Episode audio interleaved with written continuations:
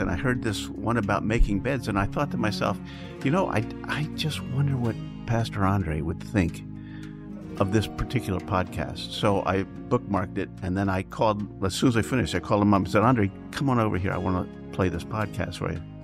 So we sat there and we listened to that podcast. And at the end of that podcast, Andre got a little emotional. And uh, I said, well, what, what's going on? And he said, John, that's my story. That is my story. I didn't have a bed when I was growing up.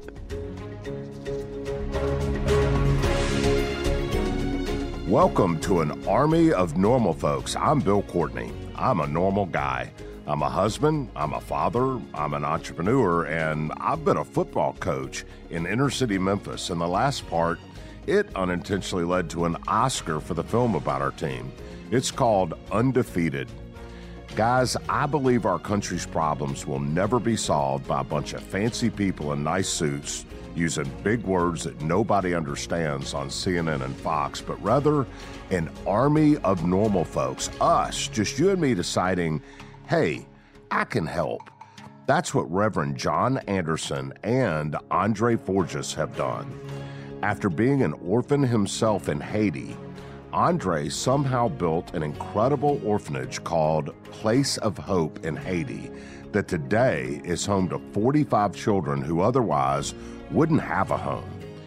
And after John played for Andre, our episode on Sleep in Heavenly Peace, which has built 140,000 beds for kids without them here, Andre felt called for the kids at his orphanage to build beds for Haitian kids without them. Orphans are doing this. Orphans building beds for children with homes.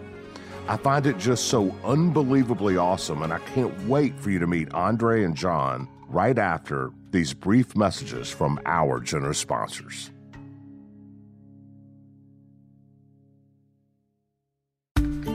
Every family has skeletons in their closet. Mine certainly does. Ones that go back a hundred years and reach thousands of miles back to our hometown in Sicily. Ever since I can remember, my relatives told the story of my great great grandmother who was killed by the mafia.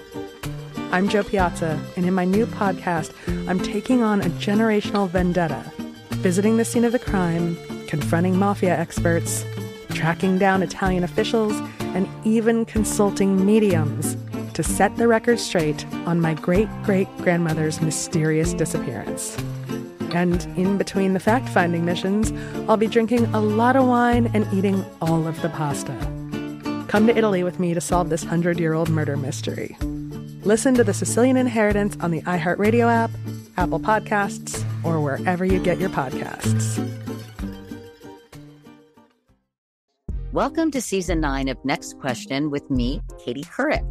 It is 2024 and we're going to get through this together, folks. My campaign promise to all of you here on Next Question is going to be a good time the whole time. We hope. I have some big news to share with you in our season premiere featuring Kris Jenner, who's got some words of wisdom for me on being a good grandmother, or in her case, a good lovey. You know, you start thinking of what you want your grandmother name to be. Like, are they going to call me grandma like I called my grandmother? So I got to choose my name, which is now Lovey. I'll also be joined by Hillary Clinton, Renee Fleming, Liz Cheney, to name a few. So come on in and take a break from the incessant negativity for a weekly dose of fascinating conversations.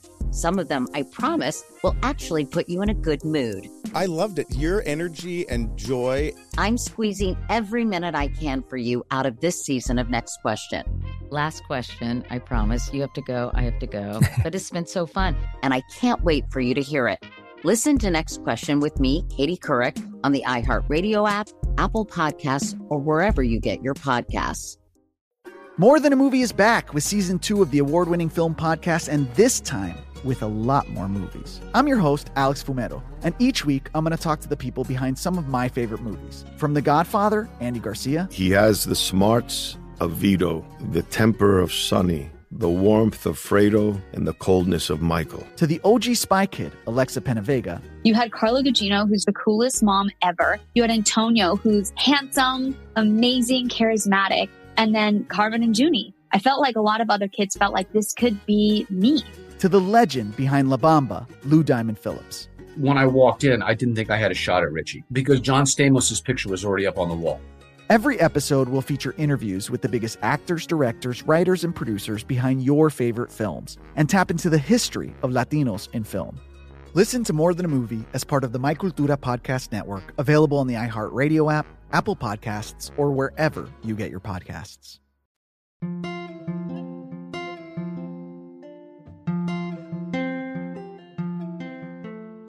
Today is a cool day. We um, we started the morning getting covered by um, the local. Uh, uh, what is that? Was it CBS, or ABC? Alex? CBS affiliate. CBS, Mhm. the CBS, the local CBS affiliate covered our story, and we got to spend some time this morning at the news station, and now we're getting some time this afternoon to tell the story of Andre the Giant, which is interesting because I remember Andre Giant being this Cro Magnon looking guy that was about six foot 11, 400 pounds that wrestled on WWE.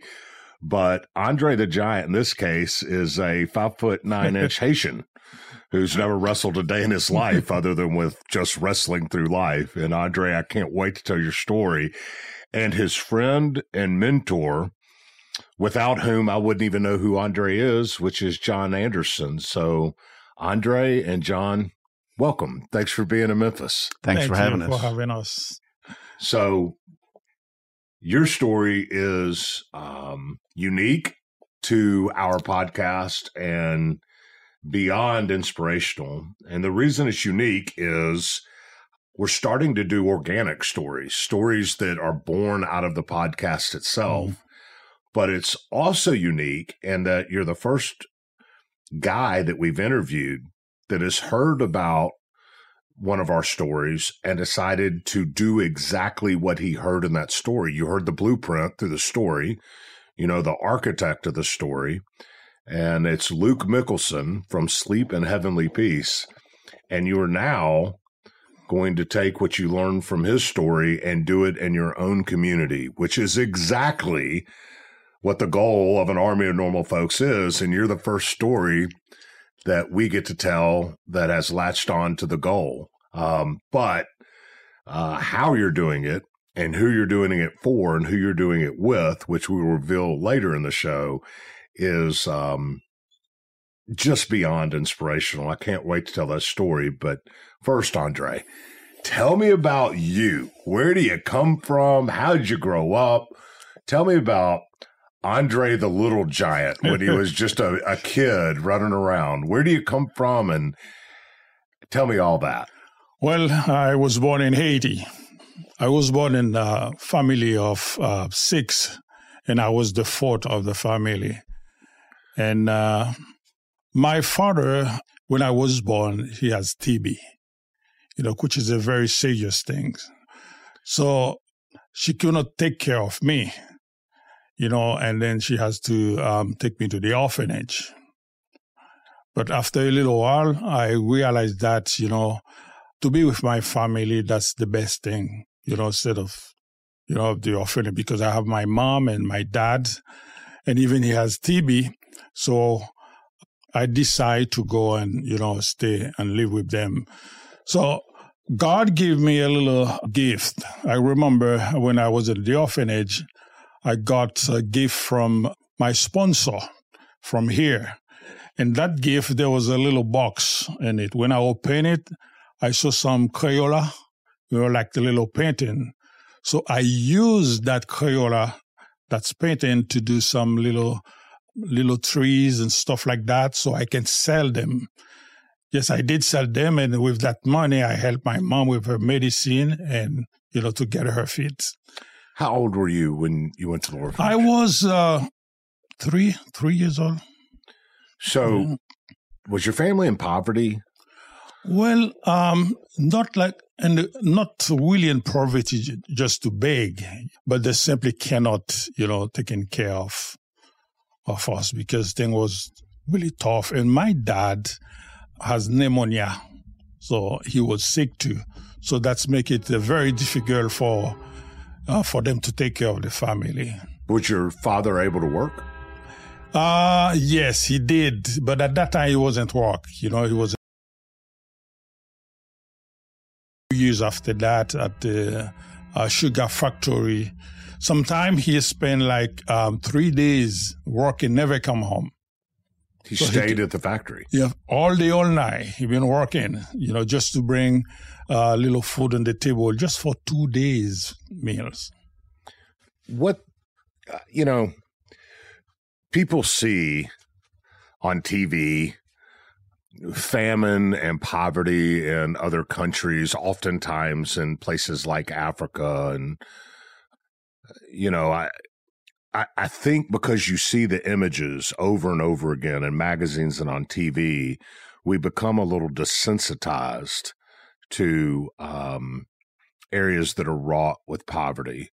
Um, and and the other thing is, you know, if you, if you look at a map, Haiti and the Dominican Republic are next door to each other. There's a line driven down, dr- drawn down the middle of an island. And in the Dominican Republic, it's largely um, a successful place. And then there's a line on a map on the exact same island with people who are generally the same. But in Haiti, it is abject poverty. Why is that? Well, I wish I can answer that question. You know, um, I'm gonna try my best. The country is very corrupt. It's corrupt. Yes, you probably know that. So my wife told me, please try to stay from from kind of these things, you know, like uh, politics and things like that. But you know, that's yes, it's very corrupt country. Uh, that's the reason that Haiti is like that. And also, people will use to do the garden, to do the planting, you know, in the mountain. So everybody are focusing, you know, to go to Port-au-Prince, to the city. You know, they left the lands and everything they used to rock, you know, to produce like corn, beans, you know, rice. So they just go to Port-au-Prince. You know why they go to Port-au-Prince? No. Because they think that they're close to Miami. Everyone just focus, you know, to come to the United States. Is other than people who run the government, is there any money in Haiti for families, for normal families? Is there any way to for a family to pull themselves out of poverty? If I were the government, I'm sorry to say that, no. So the reality is when people hear that you had a mother and a father that were ill, but sent their three year old to an orphanage, it wasn't that they didn't love or care. They literally did not have the means to Exactly. care for you. Yes, yes, exactly. That's terrible because it's so poverty stricken that it tears families up. Yes. So, how long did you live in the orphanage? Uh, I didn't stay for probably like a few years. A few years. Yes, a few years. And at what age? Well, I can remember, I- you know, I think some people, I can remember, I think when I was five years Mhm. old, maybe. I'm sure I can remember things from 1st Mhm. grade when I was six. So if you stayed a few years, you were six or seven. Uh, How, um, how did it feel being in an orphanage, knowing your family was not far away? that was hard. That was really hard. Uh, I had a problem too. You know, um, when I was born, my leg was crooked. I have to um, um, wear a bracelet legs, so that make it even very difficult for me. And, you know, the the worst thing is, you know, when you see the other kids play, you know, then they play like soccer or hide and seek. You cannot, you know, just watch them play. And then as a boy, you cannot do that, you know, because of my, the, fakes I have in my legs. And the worst thing is uh, when go to school, make it hard for me to sit on the bench because of the legs, you know. So, and then I get bully. They, they used to call me an X. An X? X. this is the X boy. Because your legs Because- crossed. Yeah, the, leg of the X boy. you know. But you know, I didn't get that, you know, get me down. You know, I just keep going and do what I got to do. You know, thank God, you know, and my leg was was healed and I will be able to to walk normally and then try to get a job. You know, as as the age of like eight or ten, you know, I went to the missionary and tried to ask them for a job, you know, to clean the motorcycle, you know, water the garden and stuff like that. You know, just for 50 cents, you know. I, I think I read that at some point, I'd like to know what age you were, you hung around a hotel hoping to see American businessmen or businessmen coming in where if maybe you carried their suitcase, they'd give you a cookie or something. Yeah, there was a there was a guest house. Yeah, I was there and then uh there was a missionary who came with a suitcase and uh, you know and he gave you a cookie. His name is uh, Johannes, Johannes and Louis Schuher from um, Germany. Uh, they're still in Haiti. And he took a yeah. he took an interest in you. Yes, and he helped me. They helped me a lot. They helped me with my school. Um, he has a school, so he has school trade school. So with that little gift God gave me, so He gave me a job in that trade school to make that little picture, you know, uh, for them. So I, with that money, I I pay my school with that.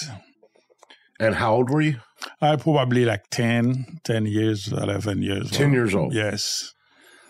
So then you went home. Oh, yes. I went home.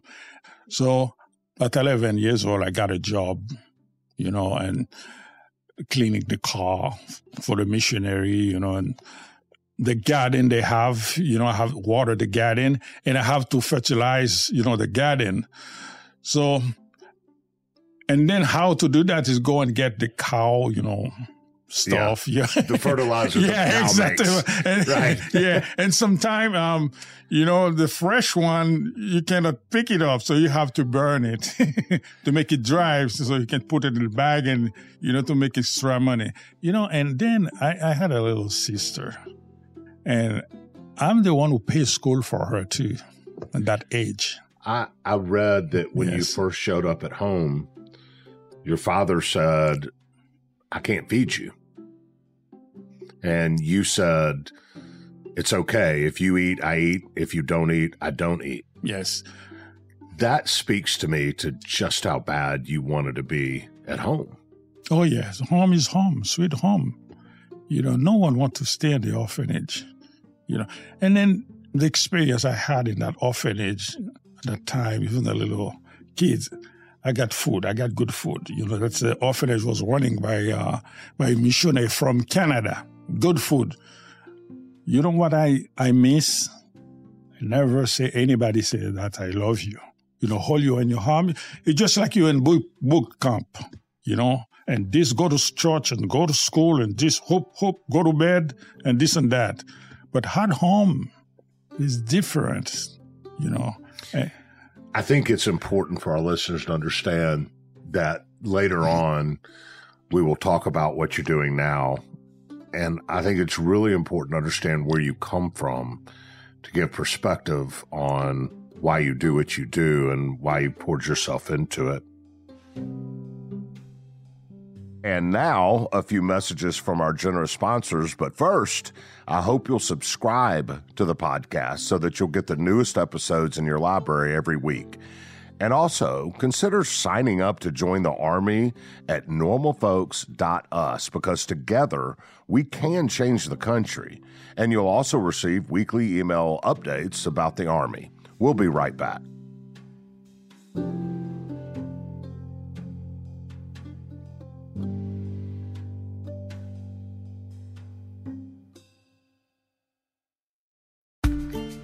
I never thought I'd take my three young kids to Sicily to solve a century old mystery. But that's what I'm doing in my new podcast, The Sicilian Inheritance. Join us as we travel thousands of miles on the beautiful and crazy island of Sicily as I trace my roots back through a mystery for the ages and untangle clues within my family's origin story, which has morphed like a game of telephone through the generations. Was our family matriarch killed in a land deal gone wrong? Or was it by the Sicilian mafia? A lover's quarrel? Or was she, as my father believed, a witch? Listen to The Sicilian Inheritance on the iHeartRadio app, Apple Podcasts, or wherever you get your podcasts.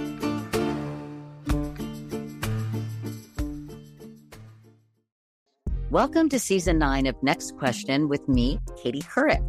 It is 2024, and we're going to get through this together, folks. My campaign promise to all of you here on Next Question is going to be a good time the whole time, we hope. I have some big news to share with you on our season premiere featuring Kris Jenner, who's got some words of wisdom for me on being a good grandmother, or in her case, a good lovey you know, you start thinking of what you want your grandmother name to be. Like, are they going to call me grandma like I called my grandmother? So I got to choose my name, which is now Lovey. I'll also be joined by Hillary Clinton, Renee Fleming, Liz Cheney, to name a few. So come on in and take a break from the incessant negativity for a weekly dose of fascinating conversations some of them, I promise, will actually put you in a good mood. I loved it. Your energy and joy. I'm squeezing every minute I can for you out of this season of Next Question. Last question, I promise. You have to go. I have to go. but it's been so fun, and I can't wait for you to hear it. Listen to Next Question with me, Katie Couric, on the iHeartRadio app, Apple Podcasts, or wherever you get your podcasts. More Than a Movie is back with season two of the award winning film podcast, and this time, with a lot more movies. I'm your host, Alex Fumero, and each week I'm going to talk to the people behind some of my favorite movies. From The Godfather, Andy Garcia. He has the smarts of Vito, the temper of Sonny, the warmth of Fredo, and the coldness of Michael. To the OG Spy Kid, Alexa Penavega. You had Carla Gugino, who's the coolest mom ever. You had Antonio, who's handsome, amazing, charismatic. And then Carmen and Junie. I felt like a lot of other kids felt like this could be me to the legend behind La Bamba, Lou Diamond Phillips. When I walked in, I didn't think I had a shot at Richie because John Stamos' picture was already up on the wall. Every episode will feature interviews with the biggest actors, directors, writers, and producers behind your favorite films and tap into the history of Latinos in film. Listen to More Than a Movie as part of the My Cultura Podcast Network, available on the iHeartRadio app, Apple Podcasts, or wherever you get your podcasts.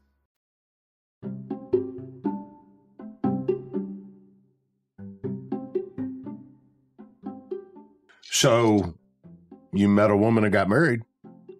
I met a woman. I got married. You know, I want you to tell that whole story. yeah, I'm I going, want you to tell that whole story. You know, I'm going to tell this whole story. You know, I was in Port-au-Prince, you know, at school in Port-au-Prince, and then I never have a, a girlfriend. Okay, so my sister called me and tell me about she meet a beautiful girl, you know, Haitian girl. How how old are you? Uh, let's see, I was uh, 18. 18? Yeah. And then uh, I said, no, I'm not interested because I have a bigger vision, you know, because I want to succeed. I want to walk. I want to do something, you know, with my life. So she kept persisting. So I took a bus, probably like three, four hours, you know, to High.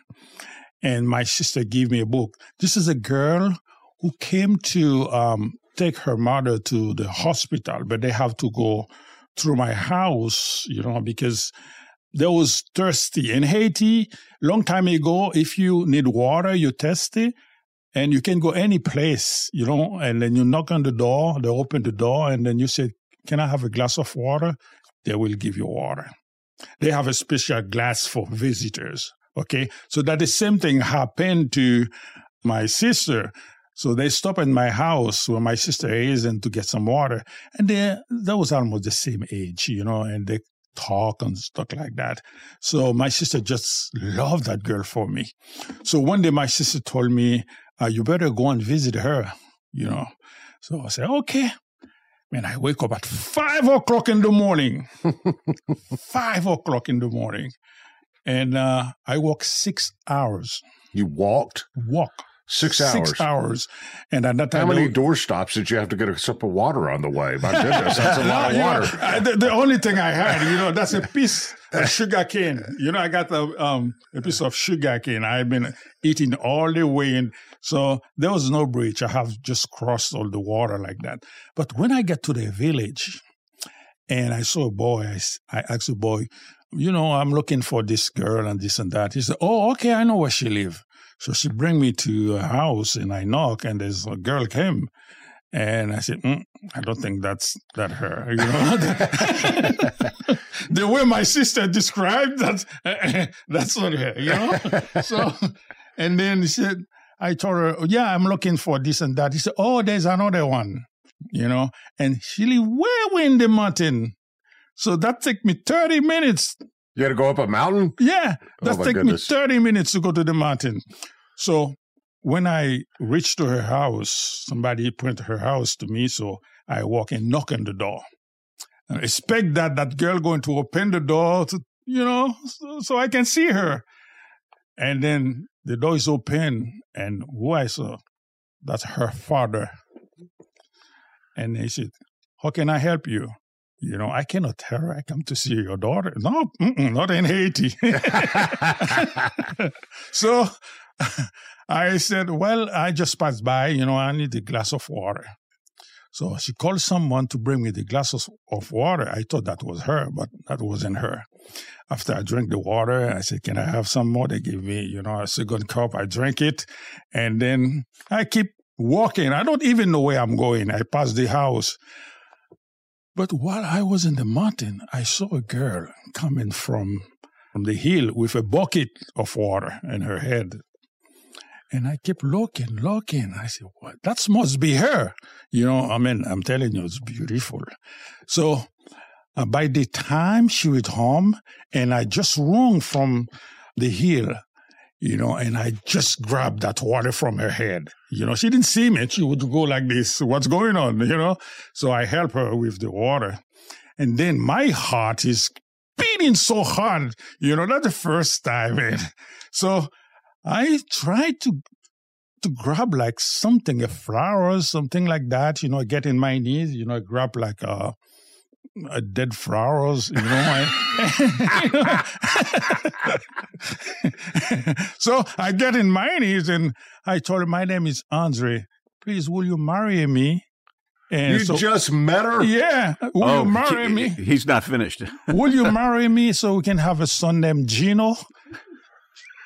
Just that. That's the first date. you know? And she looked at me. Can I ask you a question? Yes. You're telling me that you walked up to a girl you'd never met.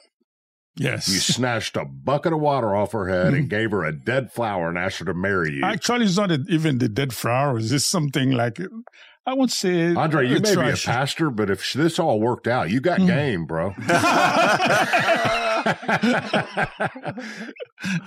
so, Well, she looked at me. She said, Are you, you know, like Betty's sis, uh, brother?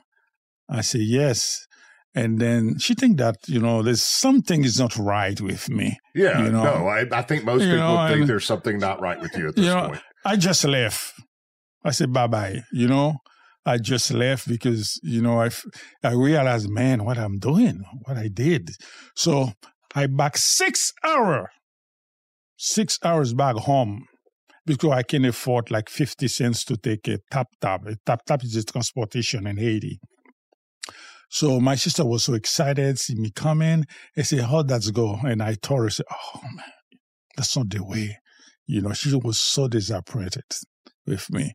So the very next day, you know, I take a bus and go back to Port-au-Prince. I haven't come back to the city for like a year. So I decided to come back to the city one day. I sit down. There was uh, a church um, in, in plein air. You know, every year there was probably like 300 churches get together for three days, but that was in plein air.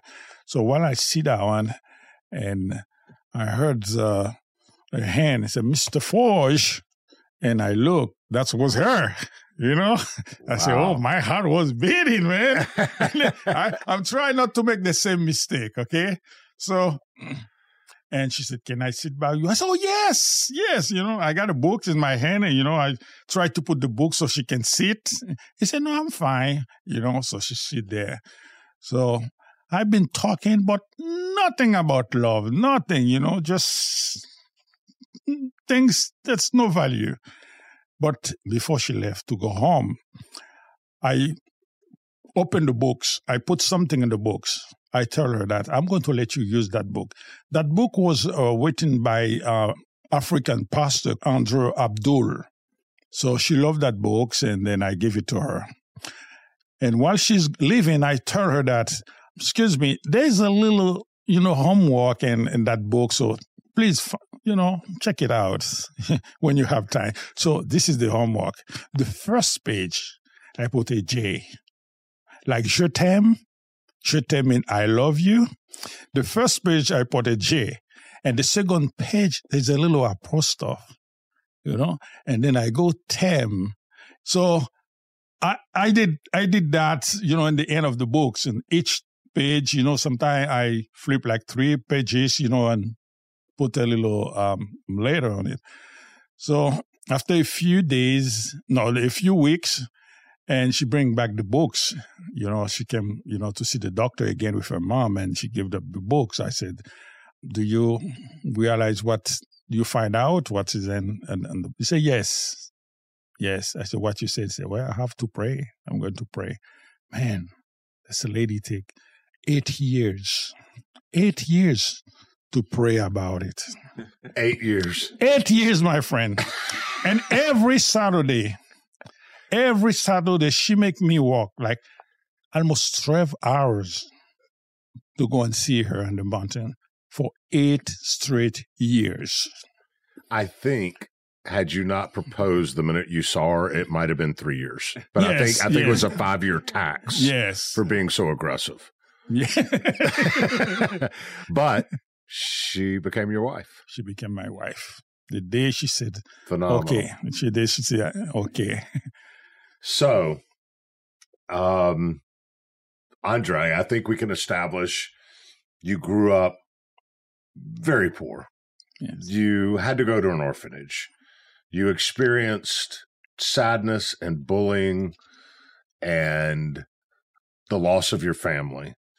And somehow inside of you, it built a strength of a man who was willing to walk six miles every week for eight years to find the love of his life. And um, uh, you're trying to figure your way out. Yes. Where? What am I doing next? Well, um, after we, okay, I just told you that when God call you in the ministry, He give you a package. Listen to this, and I'm pretty sure that my wife was in the package. While I was visiting my wife, my girlfriend, he he has two brother, three brother, but the older one is in Port-au-Prince. So the two brother live with her. They hate me, man. they hate. I don't know why they hate me. Because so what- you're dating their sister. That's why they hate yeah, you. but that's that's not hate again, man. That's is more than hate. Every time when I come, when I go over there and they said, "Get out, dog! Get out, dog!" They don't talk to me know, directly, but there wasn't no dog. That was me, you know. so they decide to call bigger brother in Port-au-Prince because bigger brother is doing you know karate, you know things like that. So you know to kick me out in the house. So one day, um, while I was coming on Saturday, my girlfriend just rung at the gate. She told me, please, please don't go today. Don't come today. You come another day. But she don't want to tell me what's going on in the house. I said, why? You know, he said, please don't, don't, don't come another day. I said, yeah, but I have to come and say hello to your mama. He said, no, you know, but I came anyway. Why I was sit down, you know, I heard a lot of discussion in the other room. You know, I hate it mostly. There's two rooms in the house, not more than two rooms. So I heard that. My girlfriend was crying because uh, her brother has a big stick in his hand and come out and come out and uh, you know in the living room to hit me. And when he looked at me, and he said, "Andre," I said, "Bob, how are we been in the orphanage together?" and he could no longer be Yeah. angry at you because you were friends. Yeah. He said, Andre. I said, Bob. You know, the, uh, you know, the good thing is, and he told her mother, you remember when you come to see me at the orphanage? Because I used to live close to the orphanage. And that person that you sleep, that was his grandpa, mama. And the bread that you all, you said that guy always give you, that is his father. I said, thank God. Yeah. so I- that's I- that was in the package, okay? I, w- I would say that Mm-hmm. uh, you know you're kind of you're kind of in at that point. yeah. Yeah, the family loves you. Yes. We'll be right back.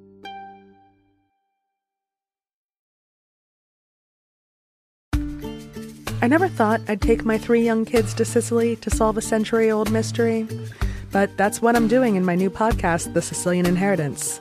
Join us as we travel thousands of miles on the beautiful and crazy island of Sicily as I trace my roots back through a mystery for the ages and untangle clues within my family's origin story, which has morphed like a game of telephone through the generations. Was our family matriarch killed in a land deal gone wrong? Or was it by the Sicilian mafia? A lover's quarrel? Or was she, as my father believed, a witch? Listen to The Sicilian Inheritance on the iHeartRadio app, Apple Podcasts, or wherever you get your podcasts.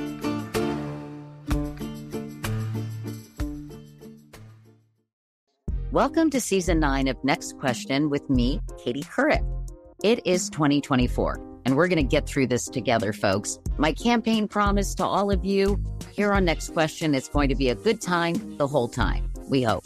I have some big news to share with you in our season premiere featuring Kris Jenner, who's got some words of wisdom for me on being a good grandmother, or in her case, a good lovey.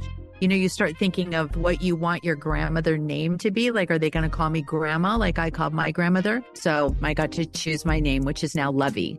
I'll also be joined by Hillary Clinton, Renee Fleming, Liz Cheney, to name a few. So come on in and take a break from the incessant negativity for a weekly dose of fascinating conversations. Some of them, I promise, will actually put you in a good mood. I loved it. Your energy and joy. I'm squeezing every minute I can for you out of this season of Next Question. Last question, I promise. You have to go, I have to go. But it's been so fun, and I can't wait for you to hear it. Listen to Next Question with me, Katie Couric, on the iHeartRadio app, Apple Podcasts, or wherever you get your podcasts. More Than a Movie is back with season two of the award winning film podcast, and this time with a lot more movies. I'm your host, Alex Fumero, and each week I'm going to talk to the people behind some of my favorite movies. From The Godfather, Andy Garcia, He has the smarts of Vito, the temper of Sonny, the warmth of Fredo, and the coldness of Michael. to the OG Spy Kid, Alexa PenaVega, You had Carla Gugino, who's the coolest mom ever. You had Antonio, who's handsome, amazing, charismatic. And then Carmen and Junie. I felt like a lot of other kids felt like this could be me. to the legend behind La Bamba, Lou Diamond Phillips. When I walked in, I didn't think I had a shot at Richie because John Stamos' picture was already up on the wall. Every episode will feature interviews with the biggest actors, directors, writers, and producers behind your favorite films and tap into the history of Latinos in film. Listen to More Than a Movie as part of the My Cultura Podcast Network, available on the iHeartRadio app, Apple Podcasts, or wherever you get your podcasts.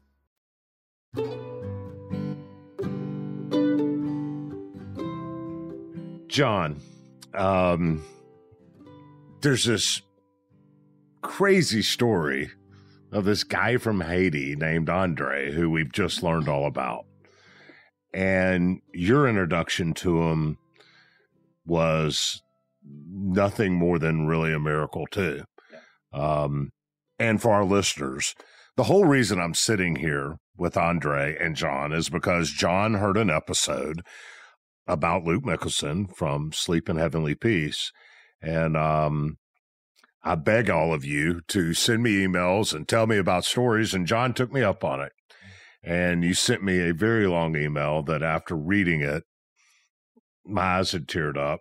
And I think I reached out to you immediately and said, I got to meet this guy. Right. But in the letter, you open with um, how you met him. Yeah. Tell us a story of how you came to to know Andre. All right.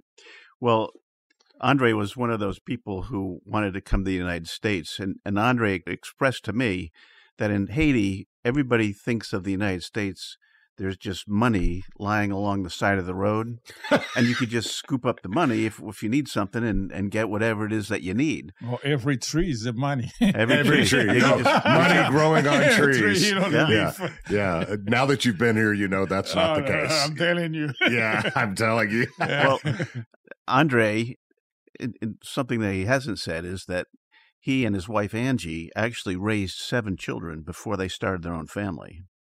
And they were seven orphans. And this was the genesis of, of the Place of Hope, actually. But mm-hmm. he came to the United States so he could pick some of that money off the trees and help feed the kids. With the seven children With the seven children and his wife. and his wife. No, excuse me. The seven children that I I raised, no, that was in that was in Haiti. That's why Okay. when I came to United States, there was twenty. yeah, twenty. Okay, 20 in, in a building, and I'll, I'll tell you about that in a Mm. second. But he comes to the United States, and he uh, he was trying to, to raise money. He he got a phone call from someone who was watching the kids. Yeah, kids. the house mother. Yeah, the house mother, and she she told him the kids have only had coconut to eat for the last three weeks. They have diarrhea. They're on the verge of dehydration.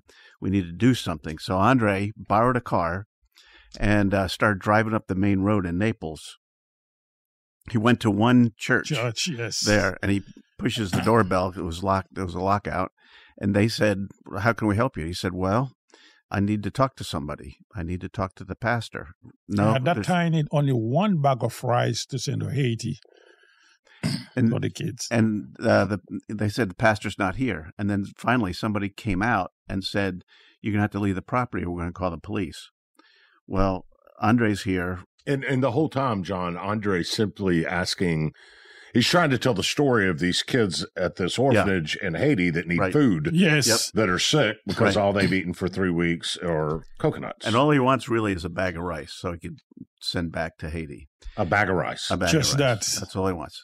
So after that experience, he he decides, well, I, I still have to find something. So he he goes up to the next church, which we were the next church. I was pastoring of that church at that time in Naples, and uh, we remember that day a little bit differently. i since you asked me, I'm going to tell you my story. But I, I knocked on the door. I heard this knocking at the door. It's just a light tapping. And I look out, go out in the hall, and there's glass doors at the end of the hall. And I look down the hall, and and uh, here's a man, a Haitian man, literally cap in hand, and uh, standing outside the door. And I open up the door and I say, "How can I help you?" And he said, "I'd like to ask you about help for my orphanage." I said, "Well, why don't you come in my office and let's sit down and chat?" So we went and we sat down, and Andre, since he the last church. They threatened to call the police on him. Mm-hmm. He left the car running Warning. And, and, and the In case distance. they- in case the police came. And when he sat Yes. down, That's hilarious. when, when he sat down on the chair in my office, he didn't sit all the way back. He sat on the edge so Yeah, he could I'm make a quick exit. Time to go. Yeah. But I said, "Well, Andre, take my hands. Let's let's pray." And so we sat and we prayed together. And then after our amen, uh, I said, "How can I help you?" And then he told me about how he has twenty orphans in Haiti, and uh, they are on on the verge of dehydration, and they need some help. Clearly on a shoestring budget, if any budget at all. Uh, absolutely. And what he asked for, he said, we're trying to raise $18 a month for each of those kids. I said, well, Four how hundred bucks a month. Five thousand five thousand a year. well, and, and he, he knew I couldn't cover the whole thing, but he, there was enough there for me to, to go on. And so I said, well, how can I get back in touch with you tomorrow? I need to, I want to go and talk to my wife. So I went home that night, talked to my wife, and then called him the next day. My wife and I said, "Well, we'll we, we could take care of two of those orphans, but we'll pay the whole year now, so that they could spread it among all the kids that way." I had a feeling that's what they're going to do anyway. So we said, "Okay." So we sent them. I think it was three hundred and eighty bucks or something like that Yes. And that began our relationship. He came to our church. I uh, introduced him to some people. Some people put money in his hand. Eventually, our missions committee picked it up, and Andre had a, a growing concern at that point. It was a, a vi- there was some viability to it. In the meantime, I had a small group that I was working with, and um, I told them about this this guy and this orphanage, and they said, "Well, we ought to go over and take a look at it." So two of them went over. Uh, they flew over. I guess three because Mike went. Mike Schaefer went Mike too. Schiffer was the, yes. So three of them went across to Haiti and looked at the place. Well, the place that they had at the time, Hmm. it was the orphanage was one room. It was just a, a singular With building. 20 kids? 20 kids plus kids. two workers. one table, one chair, one spoon, no plumbing, no electricity. It was just a shelter. And he had 20 kids he was operating out of it. And they looked at that and they said, well, gosh, I don't know how this is ever going to work out. Well, they all turned out to be very good supporters of the project. And later on, we would, um, Andre, we began to dream together. What, what's this? What's your vision of this, of this, uh, of this orphanage, Andre, and he would tell me what the vision was, and we began to sketch little drawings out on a piece of paper. One of the things he said that'll come into play a little bit later on is, I said, listen, because he wants to put a church in. That was a principal criteria for him was to put a church on the property. And I said, well, Andre, if you put a church on that property, one day I'm going to come down, I'm going to preach in that church, and you're going to translate for me. And uh, Andre said, okay. What we didn't find out until, I don't know, maybe it was 10 or 12 years Yes. later, I was sitting on the platform of that church. And he looked at me and he said, uh, You know, this is an answer to prayer. And I said, How you talking? What do you mean? And he said, Well, 10 or 12 or whatever period of time it was before, we had sat down, we talked, and you said that you're going to preach and I was going to translate. Today's the day. Well, that was right before I went up to the pulpit, and by that time, I had tears streaming down my cheeks from from the memory of us of doing that. But but we dreamed together about what that campus might look like someday. How, how, how many years ago was this? Uh, this must have been in about 04. 04. So Plus or 18, minus. 19 years ago. Yeah. Yeah. So 18, 19 years ago, there was a quote orphanage, Right. which was a one bedroom, Right. no electricity, no water running Right. place where 20 kids were surviving for three weeks on coconut. Yep. And that was better than what they'd come from. Yes. Mm. That and and I don't think any of us could really understand poverty until you've been down there and seen it. We we have poverty here, but their poverty is you you haven't eaten for a week. Andre told me a story about how he saw a man eating mud because he needed something in his stomach. The poverty down there is um, it's stunning. And Andre didn't he left out some of the parts of his story too, but uh, he came from serious poverty. And so now when when he hears somebody in America say, "Well, I'm starving to death." Well, to him You're just like my daughter. You know, he, she live here, and sometimes she, Dad, I'm hungry. You know, I'm starving, and I starving. Do you know what starving mean? He say, I'm hungry, Dad. And then in the fridge there's milk, there's peanut butter, you know, there's bread, and you told me starving, you know. And then sometime when I was a little kid, I go to school with one orange for whole day. Eight o'clock you have to be at school until four o'clock. Come home. Sometimes when you come home there's nothing to put in your stomach. You know you go to bed stomach empty. And you told me that you're starving. You know you don't know what what starving mean. So yeah I, th- I think for perspective, it's really important to understand that uh, money doesn't grow on trees in the United States. But when a kid who we would say in the U.S. is in poverty gets to go to school and get free breakfast and free lunch, um, who almost assuredly can find shelter and clothing and an education and transportation, and most likely have the basic sustenance provided for.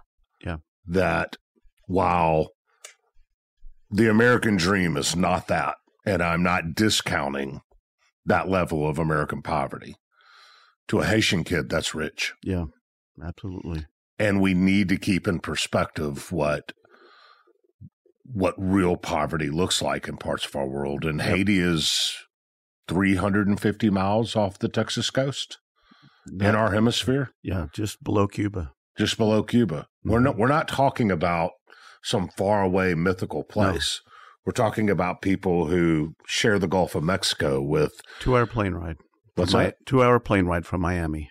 two hour plane ride from Miami. Yep. And we're talking about children that literally are starving to death. Yeah. And so a guy like Andre steps up and says, Okay, I'm going to take care of 20 of these kids in a one room hut. And that's and as as Andre said, and I think that that's appropriate, is that life is a package, and the fact that Andre came from that poverty is what gave him the vision and the mission to help kids who are in poverty. But not only the poverty, the um the orphanage itself. Agreed. The love, as he mentioned before. Yeah, Just- it was just to- interesting when you said, Andre, that um you got meals and you had a roof over your head, but you didn't have the love. No, it wasn't there. It wasn't there. That's So- the reason. That's the reason I um when we have the team from Memphis, you know, they come to do hard work for us, but they're always two or three holy kids. Well, and see, that's interesting because I'm from Memphis. Everybody knows I'm a Memphis guy. But John, when you emailed me, you emailed me from Naples, Yeah. Florida, right. and you're talking about a pastor I've never heard of from Haiti, Yeah, and I had no idea that there was a Memphis connection, yeah. I didn't either at the and only learned it recently. Yeah. Well, there wasn't at that time, was there? Well, the Memphis c- connection came really after the, the current campus had gotten mostly finished. Our church and churches in the Naples area helped on the front end, putting together what I'd call the, the hardware. And the, the Hope Presbyterian Church here in Memphis created really the software, which is Explain the hardware. Okay, the hardware is the is the physical plant. When we started building that campus, first of all, the the story, and Andre should tell you the story on how he purchased the property, so that because they were meeting in the, in that one room home, they went they moved to a second uh, a, a second home that had two rooms in it, so it was really uptown. Doubled in size. Double inside, no plumbing, but still had electricity. That was pretty exciting. Had a TV, but it didn't work. so, so Andre had found a piece of property that he really liked, and I thought fat chance. And so Andre went to work, and How'd you find the piece of property? How'd this- you buy the piece of property? This is a good question. Okay, okay? good. Thank you. When I was working to see my wife, to see my girlfriend, Oh no. I always see the property. Ah. Okay, so now I say, man, if I have that property, I will buy it and build an orphanage, church, school, and clinic. You know, that was my dream. That was your dream. That's my dream. But I never go actually to the property because he is probably like 50 feet above the ocean. Yeah, and you're Okay. walking six miles Yeah. anyway. Who Yeah. wants to take So an to extra truck you- up a hill? Yeah, but you cannot go to the somebody property like that. They're going to question you. Got okay. But thank God, one day I saw um, a lot of women and kid with shotting. You know, they have some a bucket knife, you know, and they was so happy and running in the mountain. And I look on the ocean. The ocean is right there, and I saw a lot of men on the boat, you know, on the ocean. And I told th- that little boy, "What's going on over there?" You know, he didn't even take time to talk to me. I really want to go up that mountain, so I I get that opportunity to go to, to go there too. And I was looking the property. I said, "Man, that's going to be a church and orphanage, things like that." But I asked him, "What's going on? What's going on in the ocean?" You know, in United States, I live in Florida. Okay, and then when somebody saw a shark, they say, shark, they run for their life. But in Haiti, the shark won for his life. because it's food. That's food right there. So that's why the woman was ready, you know, to get some good meat from that shark, you know. So Wow. that's, they got him. That's a big shark. The shark run for his life, you know. but he will run for the shark, uh, not in Haiti. well, Andre went after that property, and uh, Andre, tell him about how you you Yes. were working. Andre Okay. was working. I was working in a warehouse. Okay, I got a job, you know, and I was working in a warehouse. Self storage. Yeah, self storage place. So people dumps a lot of good stuff, you know, and that's and that things. When I go to the um dumpster, I say, oh man, that's TV, radio, and stuff like that, clothes, things I never see before. And they walk. So I went to my boss. I told my boss, can I use those? He said, oh yeah, that's trash. trash for you, not for me. So, and then I started collecting those stuff, those um stuff.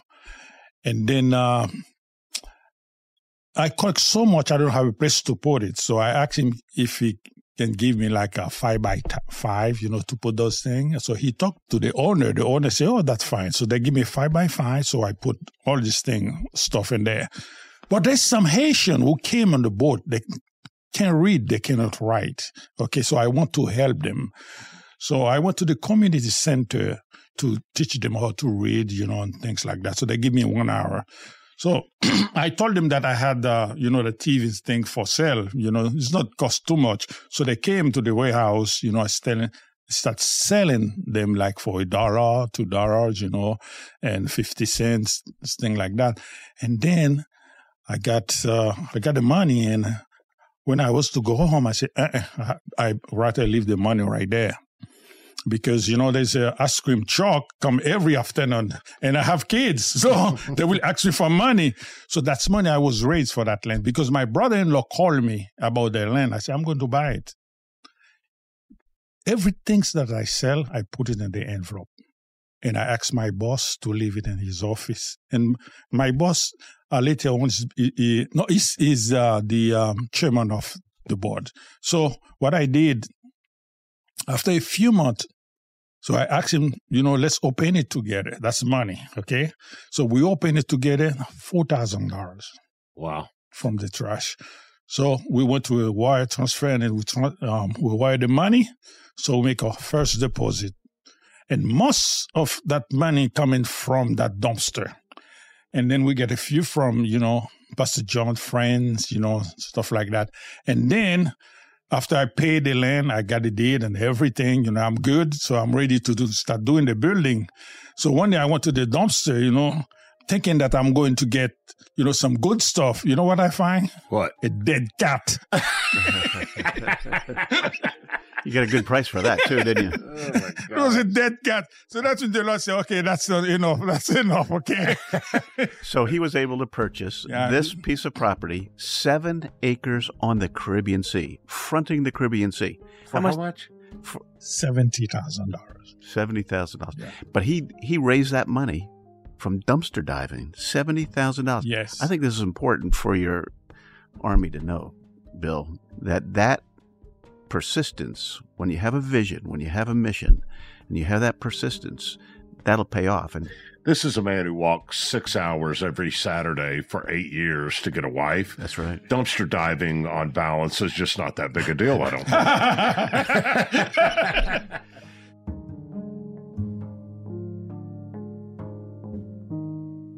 We'll be right back. I never thought I'd take my three young kids to Sicily to solve a century old mystery. But that's what I'm doing in my new podcast, The Sicilian Inheritance. Join us as we travel thousands of miles on the beautiful and crazy island of Sicily as I trace my roots back through a mystery for the ages and untangle clues within my family's origin story, which has morphed like a game of telephone through the generations. Was our family matriarch killed in a land deal gone wrong? Or was it by the Sicilian mafia? A lover's quarrel? Or was she, as my father believed, a witch? Listen to The Sicilian Inheritance on the iHeartRadio app, Apple Podcasts, or wherever you get your podcasts.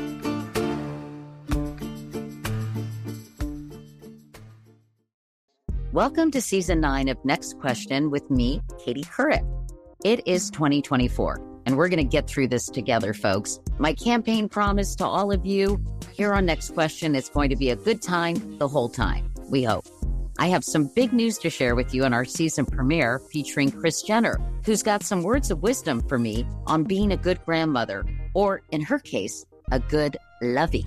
you know, you start thinking of what you want your grandmother name to be. Like, are they going to call me grandma like I called my grandmother? So I got to choose my name, which is now Lovey. I'll also be joined by Hillary Clinton, Renee Fleming, Liz Cheney, to name a few. So come on in and take a break from the incessant negativity for a weekly dose of fascinating conversations. Some of them, I promise, will actually put you in a good mood. I loved it. Your energy and joy. I'm squeezing every minute I can for you out of this season of Next Question. Last question, I promise. You have to go, I have to go. but it's been so fun, and I can't wait for you to hear it. Listen to Next Question with me, Katie Couric, on the iHeartRadio app, Apple Podcasts, or wherever you get your podcasts. More Than a Movie is back with season two of the award winning film podcast, and this time with a lot more movies. I'm your host, Alex Fumero, and each week I'm going to talk to the people behind some of my favorite movies. From The Godfather, Andy Garcia. He has the smarts of Vito, the temper of Sonny, the warmth of Fredo, and the coldness of Michael. To the OG Spy Kid, Alexa PenaVega. You had Carla Gugino, who's the coolest mom ever. You had Antonio, who's handsome, amazing, charismatic. And then Carmen and Junie. I felt like a lot of other kids felt like this could be me. To the legend behind La Bamba, Lou Diamond Phillips. When I walked in, I didn't think I had a shot at Richie because John Stamos' picture was already up on the wall.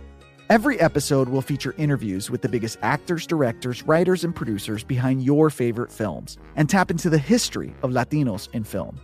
Listen to More Than a Movie as part of the My Cultura Podcast Network, available on the iHeartRadio app, Apple Podcasts, or wherever you get your podcasts.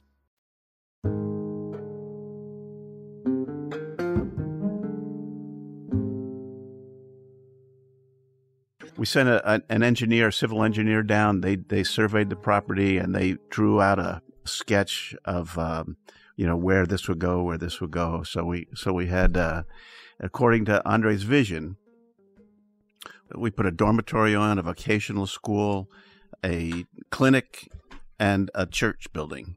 And we put that all on the property, and uh, so the, so the, so the drawing. you met him eighteen to nineteen years. I'm trying to get a timeline. Yeah. And how long after that was he able to buy the property? A couple, three years later, is that right? Uh, I would I would stretch it out a little bit more. I'd probably say four or five years. Okay, so around 2010, he Plus bought the minus. property, Plus or minus, yeah. and then he said, "Got to have a church. Yeah. Got to have buildings for the Yeah. kids." Yep. How long from 2010 did it take to get to a campus? Here's where the rest of the hardware comes in. So uh, about that time, a gentleman in Naples, his name is Dick Stonecipher. We call him Stony. Stony was a direct report to Jack Welch. He ran GE Appliance.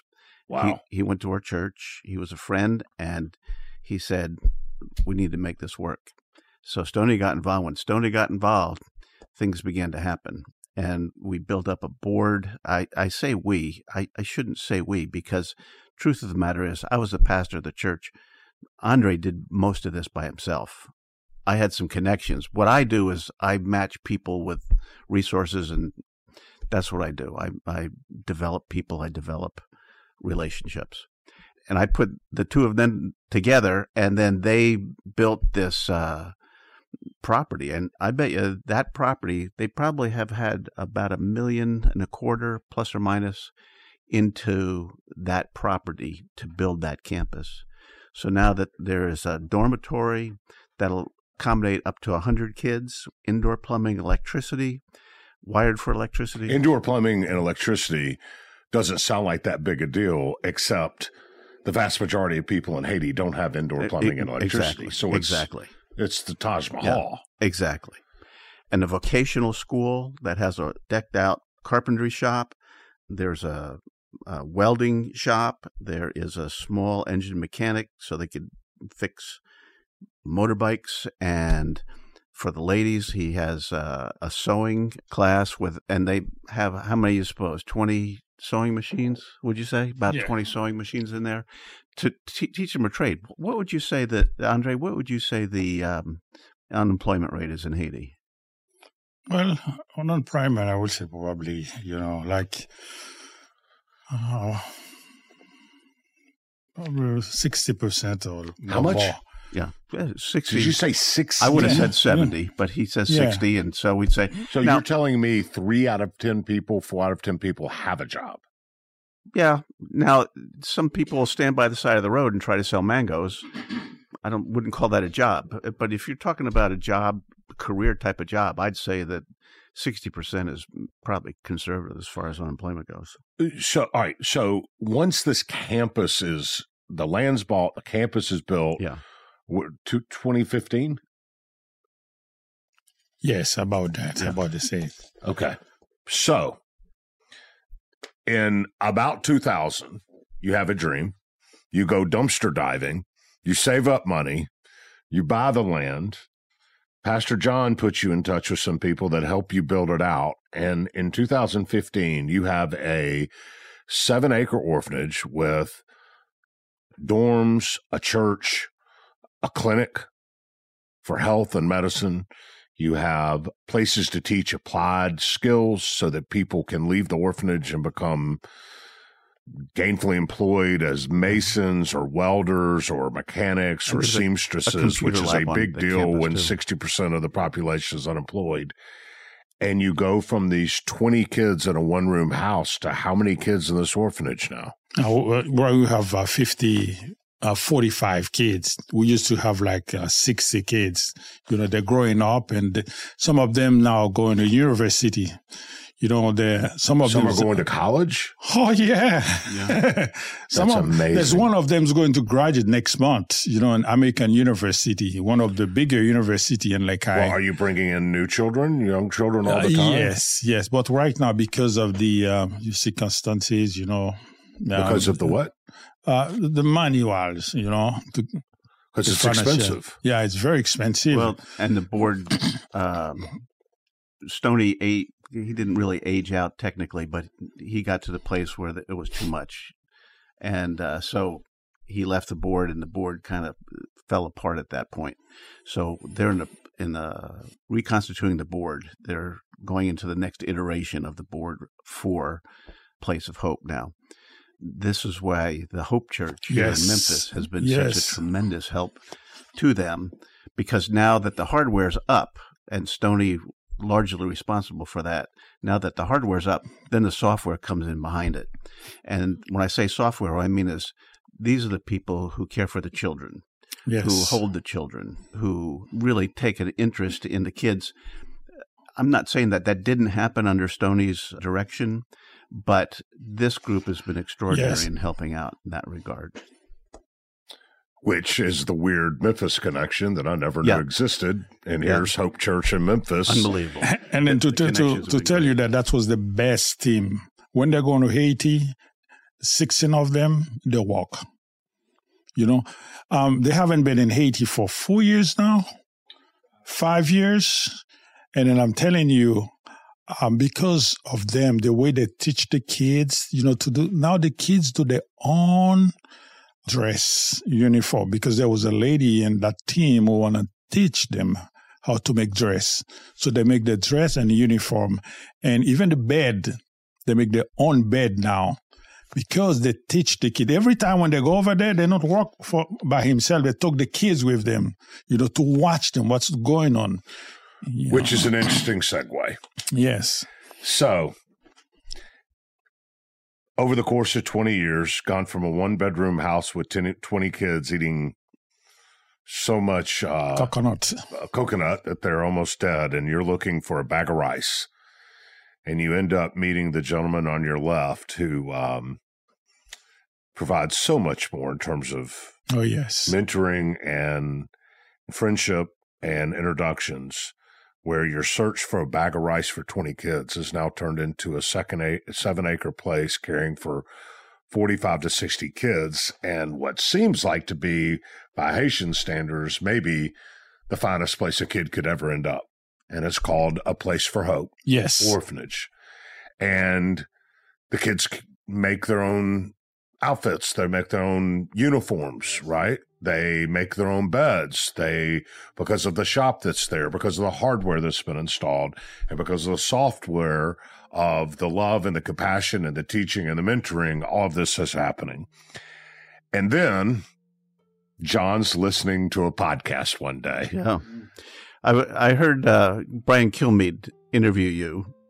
And then after I listened to that podcast, I said to my wife, you know what? I, why don't we just watch that undefeated documentary? So we watched that undefeated documentary. Very impressed with what you did there. Fantastic. And then you mentioned something about an army of normal folks on that. And I said, well, I'm going to just start listening to that. And I started listening to your podcast. I think every pastor should listen to your podcast because every pastor needs to find ways, creative ways to get into the communities. And what I've heard from your podcast is a, a, myriad, well, not quite a myriad, but we're getting there, a myriad of ways of reaching into the community by an army of normal folks, which is what every church is. So I listened to that podcast, and every I, church should be, John. Yeah, yeah. What every church should be. Yeah. Okay. Well, and every pastor should, and and this is the thing. You, you have so many. You've interviewed so many people with creative ways of reaching into it, and I look for creative ways to get into the community. Yes. And so when I was listening to this, I heard this, and I heard this one about making beds, and I thought to myself, you know, I I just wonder what what Pastor Andre would think of this particular podcast. So I bookmarked it and then I called, as soon as I finished, I called him up and said, Andre, what are you doing now? Well, nothing. And I said, come on over here. I want to, I want to play this podcast for you. So we sat there and we listened to that podcast. And at the end of that podcast, Andre got a little emotional. And uh, I said, well, what, what's going on? And he said, John, that's my story. That is my story. I didn't have a bed when I was growing up. And then when I came to the United States, there were seven children and me and Angie, and uh, we had one bed, one bed for all of those all those people. And he said, "That's my story." And so at that time, we decided that um, maybe maybe we're going to sh- shift our paradigm slightly, so that we're going to self consciously now. The Place of Hope has always tried to get into their community, but never really self consciously, always accidentally. But now, maybe self consciously, we need to be reaching into the community. And instead of being purely a resource consumer, we need to be resource distributors.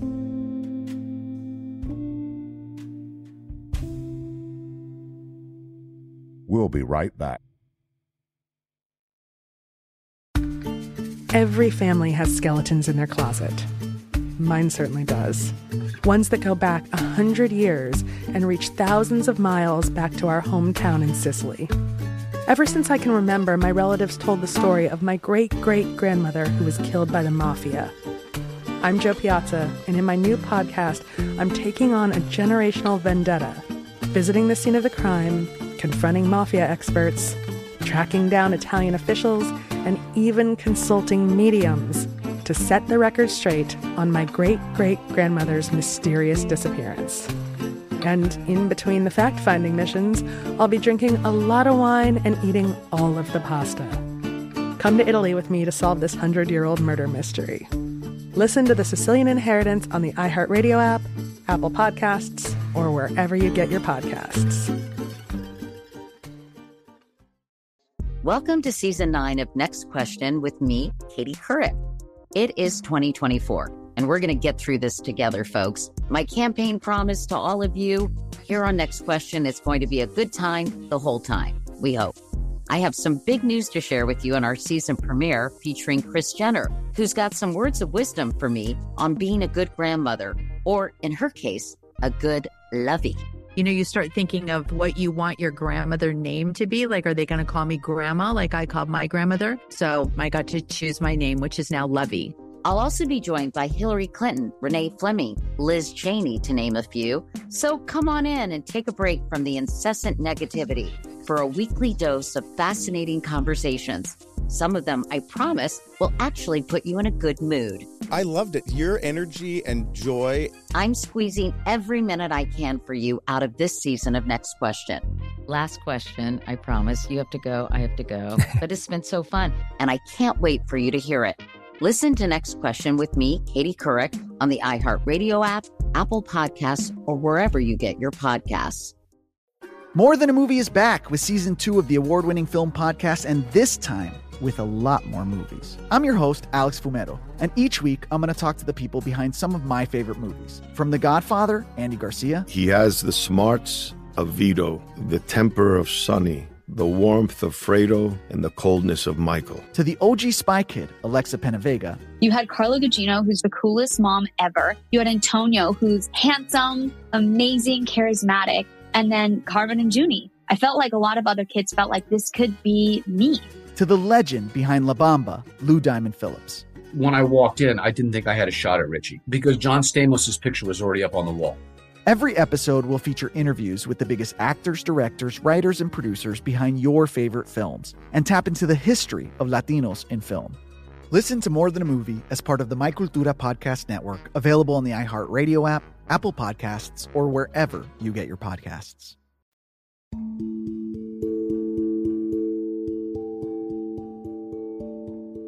To remind our listeners, some have maybe have heard the episode, others have not. I highly suggest you go to Luke Mickelson's interview. His um, his uh, organization called Sleep in Heavenly Peace, and this is a guy who was sick of watching his kids sit around on the couch eating bonbons and playing video games. And one Christmas and Thanksgiving holiday time, went and got some wood and made a couple of bunk beds in his garage. And once he made the bunk bed, he didn't have anything to do with it. His kids didn't need it, but the kids got some exercise. They got to do something together and he put it on Facebook and like 20 people said, I want this bed. And he gave it away to somebody in need. And he said, heck, we're going to make another one. And by Christmas, I think he and his children had made 15 or 20 beds mm. and given them away. And through that simple random act, he found out, uh, maybe even invented a term, which is called child bedlessness in the Mm. United States. And found out that there's children all over the United States sleeping on clothes or on a rolled up piece of carpet or nothing. Um, early on, he gave a bed to a kid that would take off their clothes, sleep on the clothes, and then put those very clothes on to go to school. So literally, they were wearing their bed to school, and his eyes were opened to the fact that there's poverty to a level in our country where children have no beds. And when they don't have a bed, they don't sleep well. And when they don't sleep well, they don't study well. And when they don't study well, they're irritable. And when they're irritable, they don't do well in school. And then they have all kinds of behavioral issues. And the list goes on and on. And it's so simple that a child needs a bed, a good place to sleep. And so he started Sleep in Heavenly Peace. And since this has all happened, I think they've made and given away over seven, how many, Alex? 140,000 beds. A hundred and forty thousand hmm. beds Yeah, wow.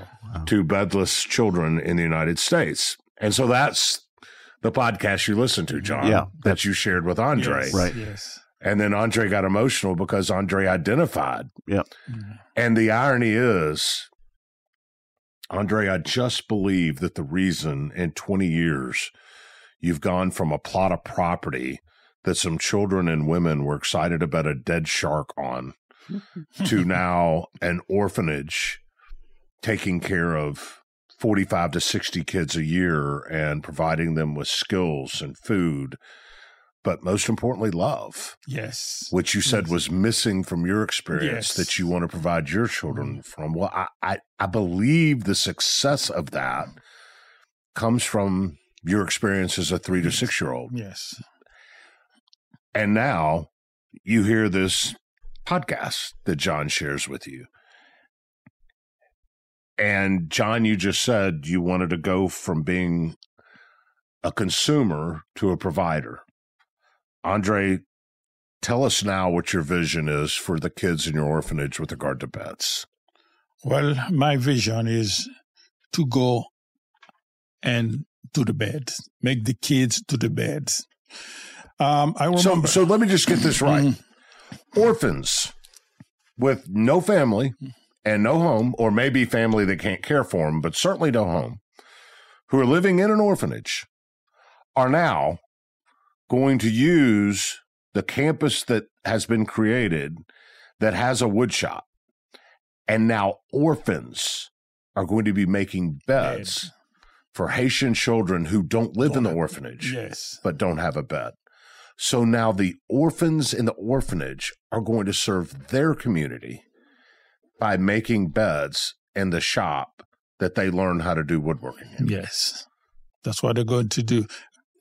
What's phenomenal about this story to me, why I wanted to meet you so bad, and what is so redemptive and inspirational to me is is this.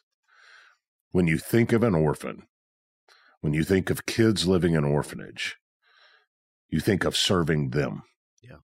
You don't think of them serving others. Right.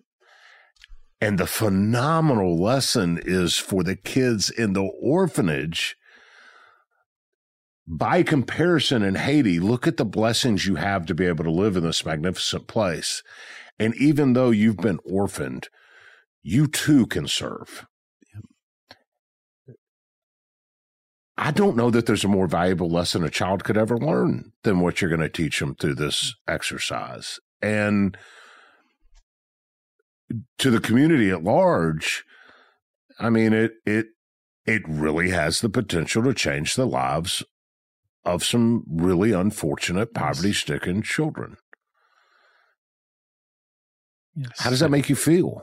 Or, you know, that's make me feel great. That's make me feel happy. You know, um, all this trouble I went to, God was preparing me for that. So, John, the show is an army of normal folks. And what we always find out at the end of the show is that these normal folks are anything but normal. Thus, the nickname, I guess, Andre the Giant Andre for the a five foot nine Haitian. Yeah. Um, y- you've seen this for the last 20 years. Yeah. You've witnessed it all. You've been a part of it. You've been a party to it. Um, you know what it is now and you know where it came from. And you've watched this man take his dream with absolutely no resources and dumpster dive and beg, borrow, and I won't say steal, but beg, borrow, and knock on church windows to to get it to where it is now. Where's what's next? Well, what's next is to reconstitute the board and then to ensure that these children that are coming through the place of hope learn how to return to the community what they've received. Um, Well, making beds for children who don't have them is a That's good first step. It is a good first step. And in in Haiti, my observation has been that there is a patronage culture, which is to say that many of the people in Haiti are waiting to be rescued Right. for someone to, to Mhm. rescue them, take them out of it. What is less prevalent is an entrepreneurial spirit. And so the, the I think the next step for the folks in Haiti is to become food secure, self sufficient, so that they can grow their own food or produce Build their their own own food, buildings. hmm get everything so that they could be self sustaining, so that they don't have to depend on anybody. And to teach those kids that entrepreneurial spirit so that when they leave that place with a skill, they know then how to go and start a business of their own and sustain themselves. That's the, I think that's the next big step for them. Andre, you are an amazing human being with an amazing story. And um, this is an amazing happenstance that a pastor from Florida answered the door on a knock from Andre and what has all developed and then comes full circle to hear one of our podcasts that now is returning back to Haiti where kids are going to make kids, orphans in an orphanage are going to make beds for the kids in the community that don't have them in one of the most poverty stricken places that I could imagine. And John and Andre, both of you could not be more emblematic of what we talk about when we talk about an army of normal folks that see places of need and don't fill them because they're A-listers or trust fund babies, but just normal folks who see places of need and and fill it, and in doing so, change lives. And you both have done that, and your life has been doing that, Andre. And um, I'm so I'm so honored that we got to have this conversation. I'm humbled and inspired by by both of your commitment and story to children who desperately need it. Um, I just want to tell you how much I appreciate you coming to Memphis and sharing your story with me. Thank you. Thank you. Thank you for having us. And thank you for joining us this week. Um, a little update. Our team at an Army of Normal Folks has decided to donate a thousand bucks to help the orphanage with material costs for building four beds, which are more expensive in Haiti because getting the materials to Haiti is so expensive. And Reverend John's church has decided to match another $1,000 gift.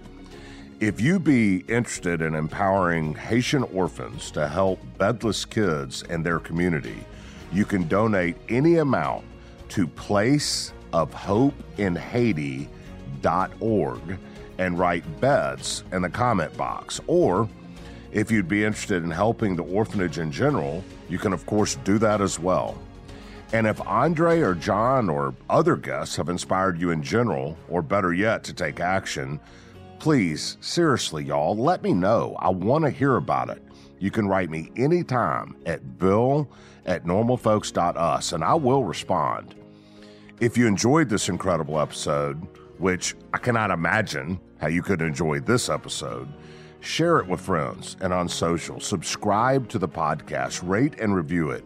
Become a premium member at normalfolks.us. All these things that will help us grow an army of normal folks. Remember, guys, the more people, the more impact. I'm Bill Courtney. I'll see you next week.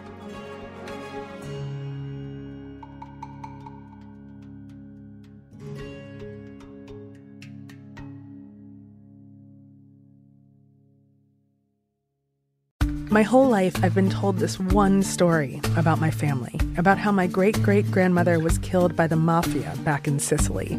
I was never sure if it was true, so I decided to find out. And even though my Uncle Jimmy told me I'd only be making the vendetta worse, I'm going to Sicily anyway. Come to Italy with me to solve this 100 year old murder mystery. Listen to The Sicilian Inheritance on the iHeartRadio app, Apple Podcasts, or wherever you get your podcasts. Welcome to season nine of Next Question with me, Katie Couric. I've got some big news to share with you in our season premiere featuring the one and only Kris Jenner. Oh my gosh, congratulations. That is very, very exciting. And that's just the beginning. We'll also be joined by podcast host Jay Shetty, Hillary Clinton, Renee Fleming, Liz Cheney, and many more. So come on in, take a break from the incessant negativity for a weekly dose of fascinating conversations some of them, I promise, will actually put you in a good mood. Listen to Next Question with me, Katie Couric, on the iHeartRadio app, Apple Podcasts, or wherever you get your podcasts. Hello. From Wonder Media Network, I'm Jenny Kaplan, host of Womanica, a daily podcast that introduces you to the fascinating lives of women history has forgotten. We've always been intrigued by stories of disappearances whether it's a fraudster from the 17th century who kept evading the authorities, or a novelist who taunted the Nazis and faked her own death. We all want to know what happened next. To find out, listen to Womanica on the iHeartRadio app, Apple Podcasts, or wherever you get your podcasts.